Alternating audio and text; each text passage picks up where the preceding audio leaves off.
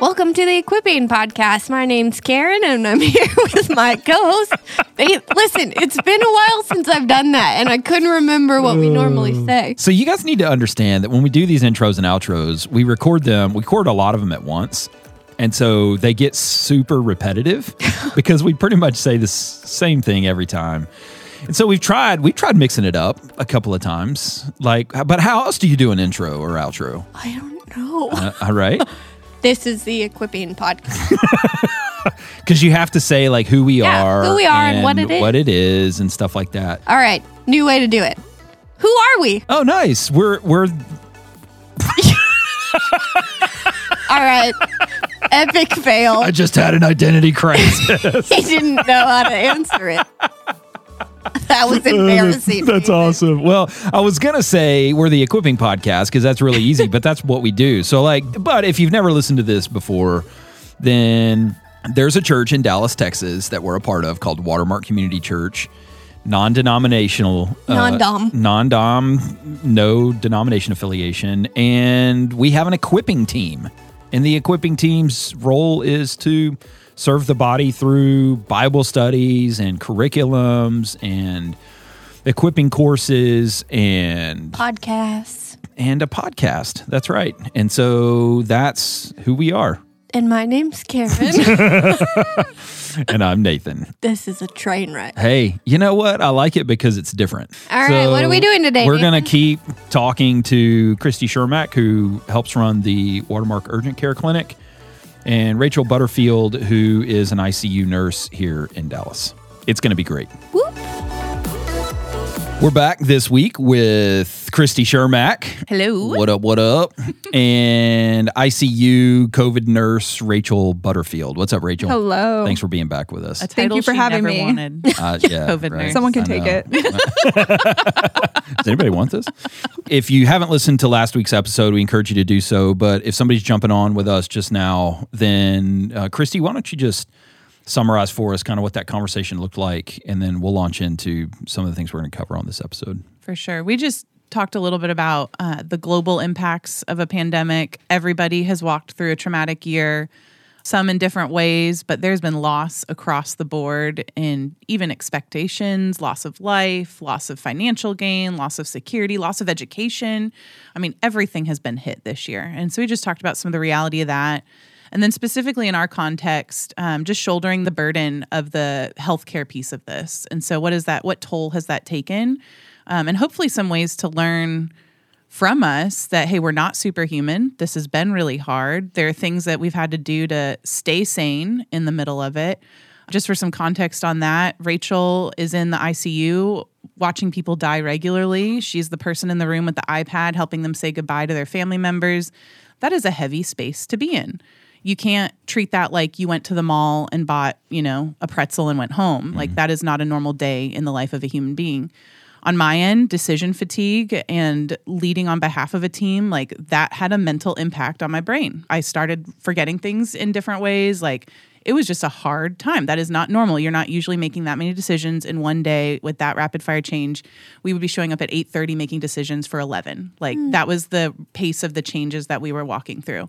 And so hey, that's not normal. How do we handle that? How do we opt out when we need to opt out, you know? So yeah, that's a little bit of what we talked about last time, just the toll of it, seeing God work in the middle of it. He has not been slowed down by a pandemic. If anything, it's refined us and made us look more and more like his son, and that's been beautiful but also hard.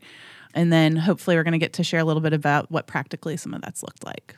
So, I think a question that I have, and maybe some question that other people have, is just how do we take an inventory of ourselves? So, everybody's been affected in some way. My situation's obviously going to be drastically different than an ICU nurse who's been in the thick of it, but everybody's been impacted. And so, what does it look like to do some self reflection? What does it look like to take an honest, deep look into your own life and figure out, hey, how has this affected me? And where is there unhealth that I need to address? I think the first thing is we need to actually carve out time for it. Um, we live in such a fast paced culture. I mean, it is tempting to want to be a Rambo, right? And be like, this didn't bother me. I'm fine. You know, I, I, mean, we tend to like rank our grief against each other or rank our trauma against each other. It's like, well, that person has it worse. So I'm fine. What am I even worried about? And so I think the first thing is to acknowledge, and I've loved some of the past guests you guys have had. Um, Dr. Curt Thompson on here talked a lot about the emotional side of your brain. Like, we need to acknowledge God designed us to have some emotions. And so we need to like actually deal with them mm. and respond to them because if we don't it starts to come out sideways. So i think the very first part of it is carve out some space. Like we're at a one year marker of this thing. Great timeline to sit down and reflect and to ask and to work backwards how has this affected me? Yeah. I would encourage you guys to go back and listen to the two episodes that we did specifically with john coe where he talks about what an honest and just raw prayer life should mm-hmm. look like and how that should be normative for all believers. Mm-hmm. And so um, go back and listen to those. The second episode is Tell God the Truth, He Loves You. Mm-hmm. And um, I can't so remember the name, name of the first one, but that'll get you there. Yeah. So and go back and listen to those. It's so simple to like take the time to do it, but we don't slow down. One mm-hmm. and two, we tend to think emotions are bad. Mm. So any kind of emotion that is not a positive, quote unquote, emotion is Stuff bad. It. And so, yeah, suppress it. and we don't know how to handle it in a healthy yeah. way. We don't know what to do with grief. We don't know what to do with loss. We don't know how to mm-hmm. process. And so, even just taking the time to figure out what's there, yep. it's great. Mm-hmm. A couple things we did as a clinic team just to make sure that this was at the forefront for us. We actually have sat down and timelined out the last year of our lives and putting some of the markers in there of like, okay, this is when Dallas shut down. This is when we saw surge in the summer. This is, and putting some of those markers and then actually going backwards and thinking through what were you doing? What were you feeling during that time? That's a very real tool That's for good. experiencing trauma. Being able to talk through your story is part of the healing process. And something happens in the brain where you condense time when you're in trauma, time right. gets off. That's why we all felt like all of last year was March, right? Mm-hmm. We all, we were in the month of March for 10 months. Yeah. And we're um, still there. and surprise, we're back. Uh, Wait, it's still March. um, but being able to spread some of that out and space out emotions and feelings and putting words connecting to some of those events was really helpful for us. Another tool that we've used that we use to communicate about what is health in general in our clinics, we talk about healthy homes, and this is just a picture to put in our minds. But a lot of healthcare orgs will talk about health as a sliver of the pie in your life and spiritual health is one sliver in that whole pie, we would say, hey, no, spiritual health is the foundation of your healthy home. And if that's off, then the walls you build on it are going to be off. Mm. So attend to that. So that's one category, spiritual health. And then the four walls around it would be your mental, emotional, physical, and social health. Mm. And then you need to tend to those walls. And then the roof that keeps you safe from the storm is the daily practice of them.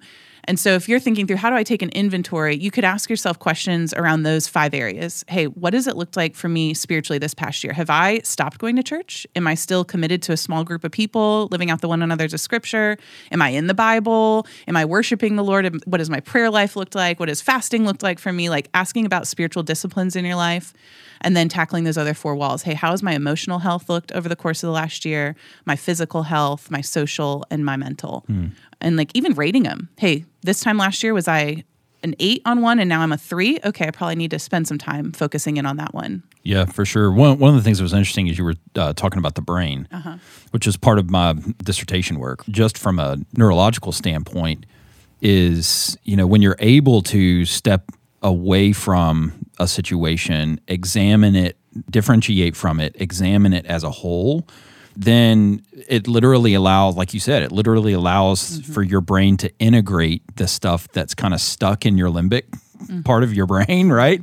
And you're able to look at it and then tell a narrative about, okay, this is what has happened. Yep.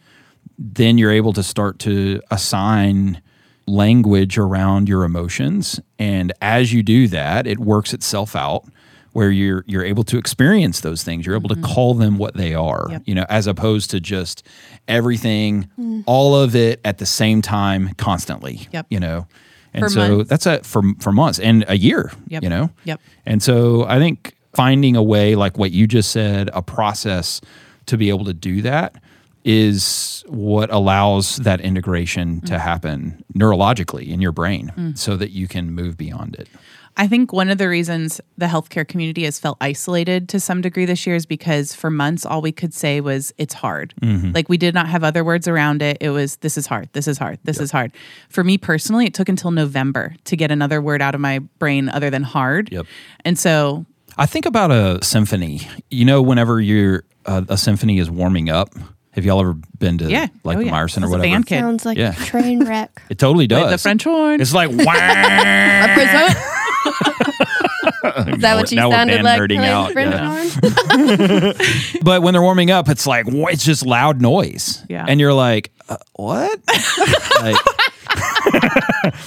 you know, on a date, the girl's looking at the guy like, what? You know, um, and it's just loud. And then it's able to quiet down, and then then you're able to recognize as they start to play the movements. It- it's beautiful, but you have to allow that Yes. process to Yep. play itself out. Yep. So it feels like for a while last year there was just a really loud noise. Yes. And now we're starting to like hear mm. the music of it. Yeah. Well, and if you're out there thinking like I don't know how to identify my emotions, something I've personally used that's really helpful is called a feelings chart. So Google that, and truly, it'll put things like angry, and it'll Yes. actually You attach point real emotions Yeah. for you. So That that is is- stuff. That is It's no helpful. small advice. We use that on the regular in I our use staff it. meetings. Yeah. Everyone has a feeling wheel somewhere in their Bible on our team. You see, it's a real thing. I feel validated. you should. We have them hanging in our house. Yeah. How do you feel? Like this. But I mean, that's that's where freedom came, right? Mm-hmm. All of a sudden, now I was saying things like, "Hey, I have felt betrayed. I have felt sad. Mm-hmm. I am grieving." Like that is a different way to be heard and understood. By now, my community group can be like, "Oh my gosh, we get that." Hard the, over and over again, you can't really respond to, and so I think individuals who have had a hard year, like we need to do some of that work to be able to show up and let others love us better by giving them a different word than it's hard, it's Mm-hmm. Yep. difficult. Yep. That's good. It's good, Rachel. What about you? How is inventorying? you know what? I'm going with it. I'm not even going to let you edit that out. How has that looked in your life? Yeah, so I am one of those people that doesn't like emotions. How do you feel about that? Get your feelings I would rather, yeah. Um, I've started using a feeling wheel, but yeah. So I think for a lot of healthcare workers, a lot of people in general, I would say not just healthcare workers in the last year, but a lot of people whose kind of whole job was flipped on their head. I also think about my really good friends who are teachers, um, and my mom is in education, and so for the first six months or eight i don't even know at this point honestly. Like sometimes it still feels like still a year later. You're just in survival mode. So i would encourage people it's okay if you're having to be in survival mode. Like you don't have to be in a place yet because you don't have time to slow down. At least for me it was for the first six to eight months probably through the fall of 2020 it was like we just have to go go go because there's so much happening there's so much changing. We're just dealing with so much at work having so many patients especially when Dallas was surging especially through the winter. It's like you don't have time to sit down and process and inventory and what am I feeling? or why does this make me sad? or like why am I so tired? Because if you do it's so much at one time that you can't keep getting up and doing what you have to do. And so for me, it's taken a while for me to be one willing to sit down and be like, I have to make the time for this because I don't really want to, because I don't want to relive all of these things and all these feelings that I'm very good at stuffing down and compartmentalizing because that's just how you keep going. You're like, I locked them away. They I- stay yeah, there. They're fine. Um, but when I started noticing that they were just affecting every aspect of my life and affecting just my response to things that normally wouldn't irritate me or normally wouldn't make me frustrated or when I'm just really exhausted or really sad, I'm like, why is this thing on my day off making me really sad? It was like, okay, this is like, it's time to start figuring out what it looks like to process that and i still don't have that figured out all the way. Um, and so for me it is sometimes journaling. It is sometimes like having to physically write out things that are like this is what's bothering me i don't know why or i don't know why i'm feeling this. And then other times it's reaching out to people that i know are walking through similar things. So usually that's other healthcare workers that are also believers and being able to talk through that. And so that inventory process is not fun. Um, i don't really like it because it does bring up a lot of things that you stuff down because you don't want to feel them in the first place. But still figuring it out because there are days where I'm like, we can do this. We could talk through these things and it's going to be okay. And then there's other days where I'm like, yeah, no, I'd rather just sit on my couch and watch Netflix because that's just a lot easier than pressing into these things that have been affecting me for the last 12 months. I think you make a good point of hey, once you inventory things, like there's now this heap of stuff Yeah, that you have it doesn't just go with. away, Yeah, and like, so it's like it adds Yeah. like 20 more things that you have to figure out and process you're through, like, and so it's like, I'm already tired. yeah, exactly. and so it's a great segue into what do you do with that stuff? So now you've taken the time, you've assessed your life, you've you've looked at, hey, where am I not healthy? And you've created a list. And now what? Mm-hmm. Pick one thing. yeah, start with one thing, and if that's all you can do, then that's all you can do for the day or for a week. That's okay. So like in uh, I guess it was November, we did a steps challenge on our staff team, and that was healing in a way because it was like all of a sudden now we're focusing on get outside, walk around, do something that is active. Like it was no longer this is hard, this is hard. It's like oh I'm competing with this guy over here, and he's got ten thousand steps a day. I want to get eleven thousand. So like picking that one thing for our team to refocus on. Walking is a healthy coping mechanism. Exercise is a healthy coping mechanism in moderation, right? Being outdoors is a healthy coping mechanism. So like there are things that the Lord, rhythms in our lives that the Lord has asked us to follow and a health that he has asked us to to submit ourselves to that is going to help us mm. so that you can show up in your next shift and sit across from another person that is really really ill. And so I think working on some of those things one by one, building healthy rhythms helps out. Even the word coping, I like has a negative connotation mm-hmm. to it, right? Of something that I shouldn't be doing or it's a bad thing. And so can you speak to that maybe a little? Like is coping okay? So I think coping is wrong if you're avoiding something by it. And then there are bad ways to cope and good ways to cope. So I can certainly tell when it's like, hey, I need to sit down with the Lord and hear from Him. And it's like, I don't want to do that. So instead, I'm going to go do this other thing over here. That's bad. Like, that's just not going to help me. I'm going to be more exhausted at the end of it than refilled. But then there are specifically some things where it's like, yeah, I'm just not emotionally recharging in a healthy way. I'm choosing to do the lazy version of it. So for me, bad coping this year has been turning to food and to my phone and like turning my brain off and scrolling, scrolling, scrolling. Or, oh, if I have that one thing that tastes good, that'll like give me an emotional little jolt and I'll feel better. It's like, Little that's a lie. dopamine hit. Yeah, I mean, and that's, you know, to not go well for me mm-hmm. if that's only thing I turn to. But there are other healthy ways to cope and to have rhythms and boundaries in your life that set you up for success when you're walking through difficult things. So for me, one of the things last year that was just so helpful was keeping a rhythm. And there's, you know, neuroscience on this too of hey, there when we keep schedules in our life and rhythms in our life, this was what some of the people working from home really had to struggle with this year was all of a sudden your entire life bleeds into this one room and you don't have to get up, get dressed, leave, drive somewhere. Like you didn't have these transitions in your life anymore. And that's not how we were meant to live. Like there is daytime for a reason, there's nighttime for a reason, there are seasons for a reason. God wove that into our creation You have legs for a reason. you have legs for a reason. Yeah, you're not supposed to sit at the dining room table on your computer for 12 hours. Um, so, anyway, so finding ways to keep that while the world was chaotic and while rhythms were out of whack, finding my things that were like, no matter what, I'm going to do this. So, every morning, I'm going to make sure this happens. Every evening, I'm going to make sure this happens.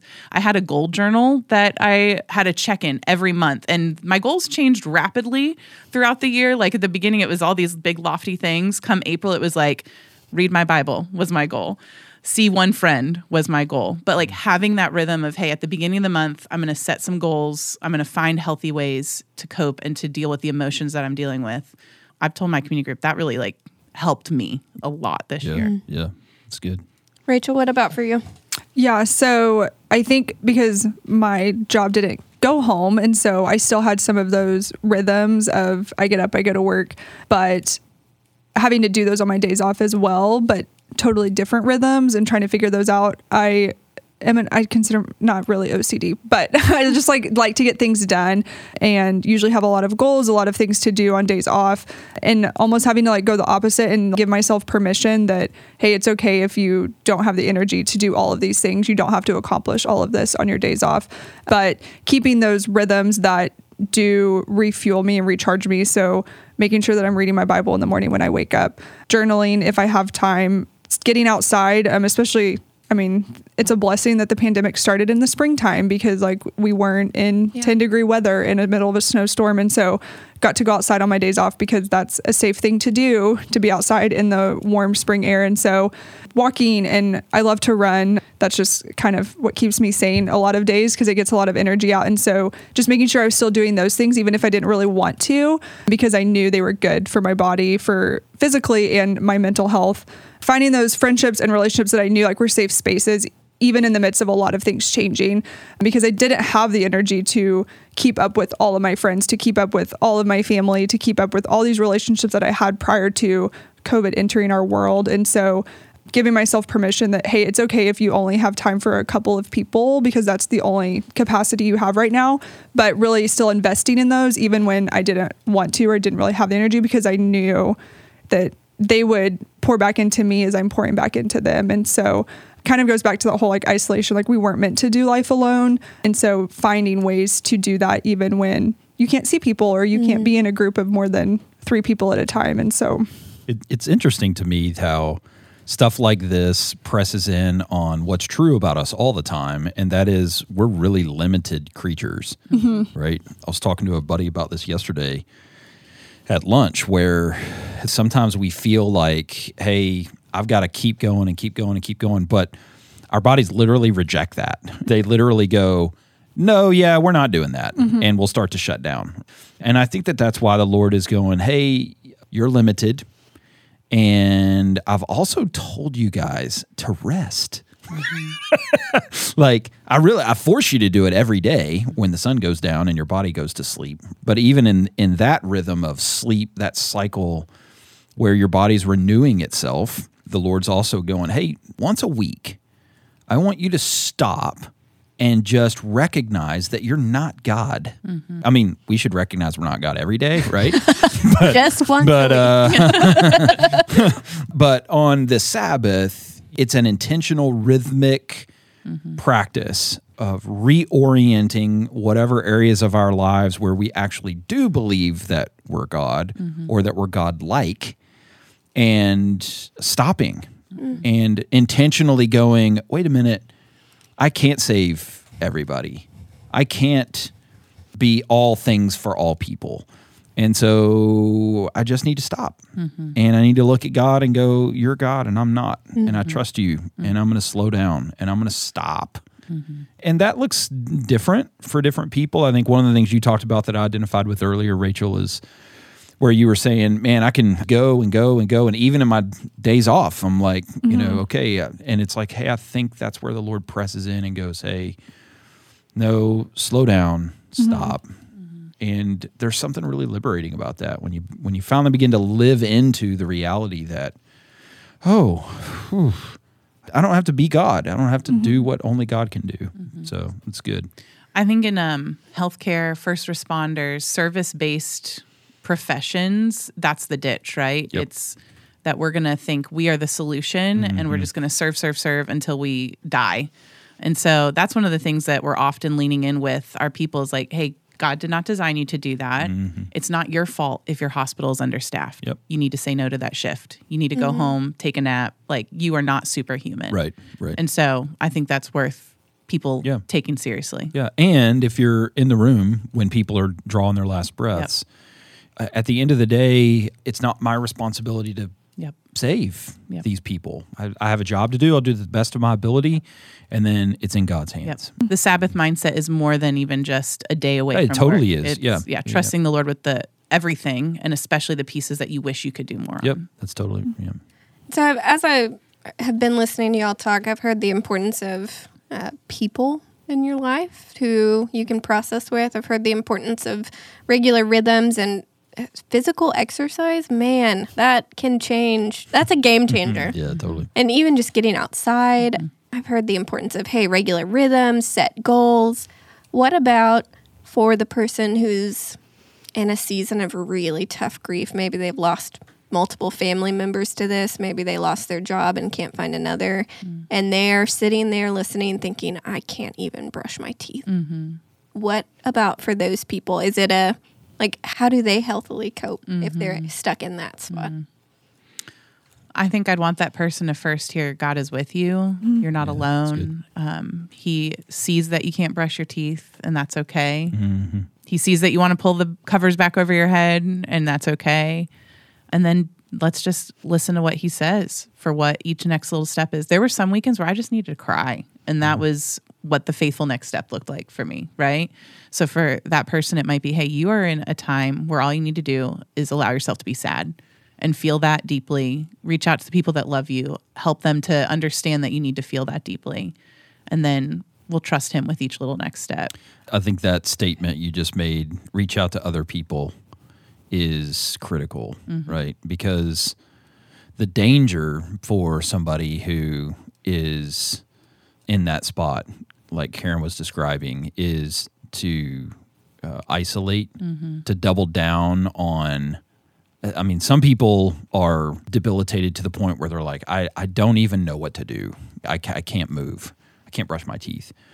I think other people feel probably some guilt and shame around it, where they're like, I do feel like this, but I'm not supposed to. And so I, I'm afraid to tell anybody. And the danger in all of that is to go, well, just continue to double down, mm. keep going, try as hard as you can, don't tell anybody. And that's really dangerous. I mean, that's where the enemy is coming in and going, mm. hey, you can't say that, you know? Because I think the Lord is going, no, you're supposed to say this.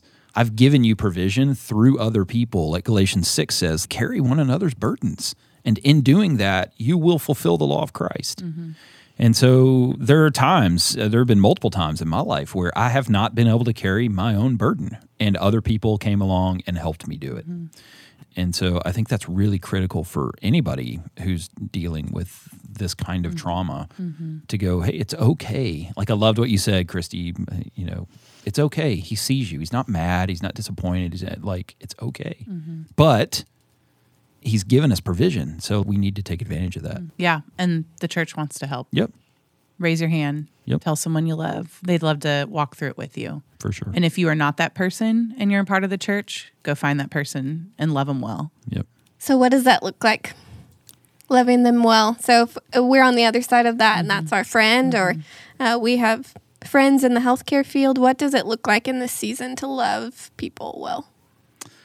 I think a lot of listening, lamenting together, grieving together. Right now, our culture more and more tries to make us enemies of one another, and convictions and differences and politics are twined all throughout it. And so, the temptation, and I have felt this temptation, is to want to walk into a conversation and be right. And I want to tell the person why they're wrong and why they're handling the pandemic wrong and all the details of how I can convince them that that's true. And over and over again, I see in scripture that that is not the call in my life. The call in my life is kindness. The call in my life is loving and serving those around me. The call in my life is to be meek. And so I would say do those things. Show up, listen, ask, ask the like detailed question. Don't let them sit in the it's hard. Like say, tell me more about why it's hard. What did you see this week that was difficult? What did you go home and like stuff your tears about? Let them say those words out loud to someone that's going to listen. And then just identify with them, lament with them. We see all throughout the Psalms just multiple times where David is lamenting before the Lord, where the other psalmists are lamenting before the Lord. There's something very appropriate about that, mm-hmm. where we don't have to fix it. We're not going to have a solution. Part of this conversation, we don't have solutions. Like we are still very mm-hmm. much so in the thick of it. Yep. And this is just literally how we are surviving today. And so do that with them. Don't try to fix it for them. Don't slap a scripture band aid on it. Just sit with them in the grief. Allow them to be sad. Remind mm. them God is in control in the sadness and that we are there with them. Mm, so It's really helpful. So, if there is one thing you want our listeners to hear before we sign off, how would you encourage them? What would you tell them? What do you want them to take away? Make checks payable to. Venmo at, Give me a raise. Just kidding. I have two takeaways. that's great. Two takeaways. The first would be if you are seeing someone struggling, find one way to serve them. I mean, for healthcare workers, we laughed about it earlier. They are not the best at asking for help, they don't invite it. So show up, do a doorstep drop off of a small gift you think will bring them a smile, take care of a meal for them, ask them to coffee, ask the hard questions, let them talk. We talked about the impacts of isolation. Like they're not getting to talk to a lot of people. So just be the one that lets them speak. If you know someone that has had significant loss in this last year, do the same thing for that person. So just find one thing to do for those around you. Um, we have ways you can do that through Watermark Health. If you're interested, you can email us at admin at watermarkhealth.org. We know some of the healthcare workers in our body. If you're one of them that we don't know, I'd also love to hear from you. Shoot us an email and we'd love to connect with you and find ways to support you through this. But we can help mobilize you in that direction if that is something you're interested in. But I also would venture to guess you know somebody that has experienced loss this year. And so just start there. Don't worry about some formal program. Just go love whoever is in your network. And then I think similar to that, the second takeaway I would say is um, just what a time to be alive, church. Like that has been a little bit of our mantra. And if we can reframe our thinking towards that of like, this is hard and painful and difficult, but that should be when the church thrives the most. And there is a unique opportunity that we have today that we did not have two years ago to shine in our city and to look different in our city. And so I'd love to see us shift our thinking in that direction and deal appropriate with all the emotions we have so that we can go be a light in our city because that's going to be one of the most life-giving things you do that's been the secret sauce right is it's been painful but we're still finding ways to see god at work mm. so That's cool. we haven't given up So I would say for people who want to help someone that they know is struggling or walking through a really hard season, kind of like what Christy said, just show up. I feel like not just healthcare workers, but a lot of people are just bad at asking for help anyway because we feel bad about it or we feel like we shouldn't or we should have it all together. So just go meet people where they're at. Just show up and if you know them really well, then be like, "Hey, let's go get lunch. Hey, let's go for a walk." Or how let me do something for you. Sometimes you don't even ask, just do it. Um, because a lot of times people say no. I will say no most of the time because I'm like, it's fine. I can handle it myself. And so just listen to people even when they're not talking to you, and you'll start to pick up on a lot of things that they need or that they're struggling with or they need to talk about or ways that you can just bless them. And then that usually leads to conversations that you can just keep loving them really well. And then overall, I guess just that, yes, it's been a very hard year, but I think it reminds me that one, and we've said this, that like this is not home. And so, like, we get to hold on to that hope that Jesus is going to come back someday, whether that's while we're still alive or in another 100 or 500 years or whatever that might be. I have learned over and over in the last year, like, I don't want to waste every opportunity, even when it's really, really hard, when I don't have the words for it, when I don't have the emotional capacity to process it. Like, I still don't want to waste that opportunity that the Lord's given me to love people, to meet them where they're at, to share the hope of the gospel, because people in the last year, I think, have realized how broken our world is in a ways that they haven't before and are searching for something to hold on to or searching for something to hope in and we have that because we have the gospel. And so I don't want to waste that and miss out on getting to tell someone about Jesus because this year's been really hard for me but I cannot imagine walking through it without knowing Jesus. And so whether it's because of a pandemic or because of something else that happens in your life like use those opportunities to share that hope that we have because of the Lord. It's good. I think as you were talking, Rachel, I had the thought of one of the things, one of the primary things that is uniquely Christian is that our identity and, and our hope is not in anything temporal. It's not in circumstances, whether they're good or bad. You know, I mean, like Paul says in Philippians, he's like, hey, whether things are great or things are horrible, I'm dining with kings or in chains in a prison. I can learn to be content in any situation because Christ is the one who gives me strength. He is the one who is with me. He's the one who stiffens my spine. And also, in the midst of really hard things, gives me joy, you know, because my purpose and identity and and uh, and hope is not in those things. It's in the unshakable person of Jesus Christ. And that's the thing that it doesn't ever change.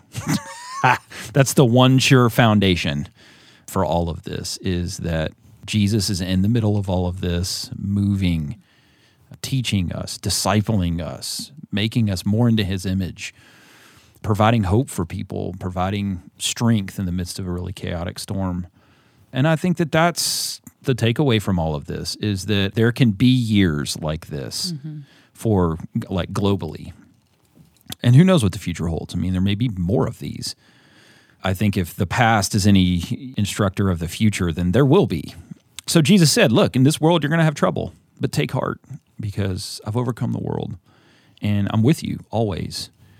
So, Christy and Rachel, thanks for joining us for these two episodes. It's been really fun chatting with you guys. Thanks for having us. Yeah, thank you.